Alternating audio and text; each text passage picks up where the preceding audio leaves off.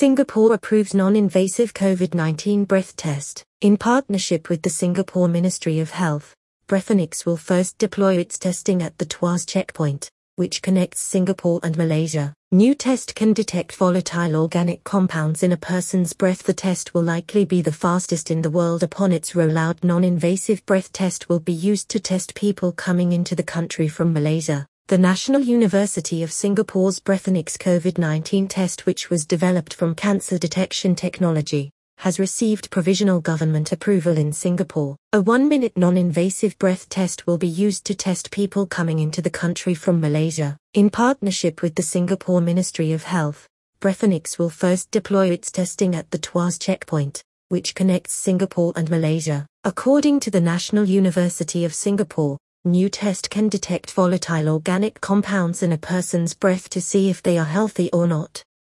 The test will also be used alongside more traditional antigen rapid testing, the researchers said. Breathonix's test was previously trialed at Changi Airport, the National Center for Infectious Diseases, and in Dubai, and the breathalyzer technology is unlikely to cause any cross-contamination, according to its founders. The test will likely be the fastest in the world upon its rollout and could be a game changer in places where fast results are necessary, including airports and borders. Singapore has recorded over 60,000 cases of COVID-19 since the start of the pandemic, and 32 deaths.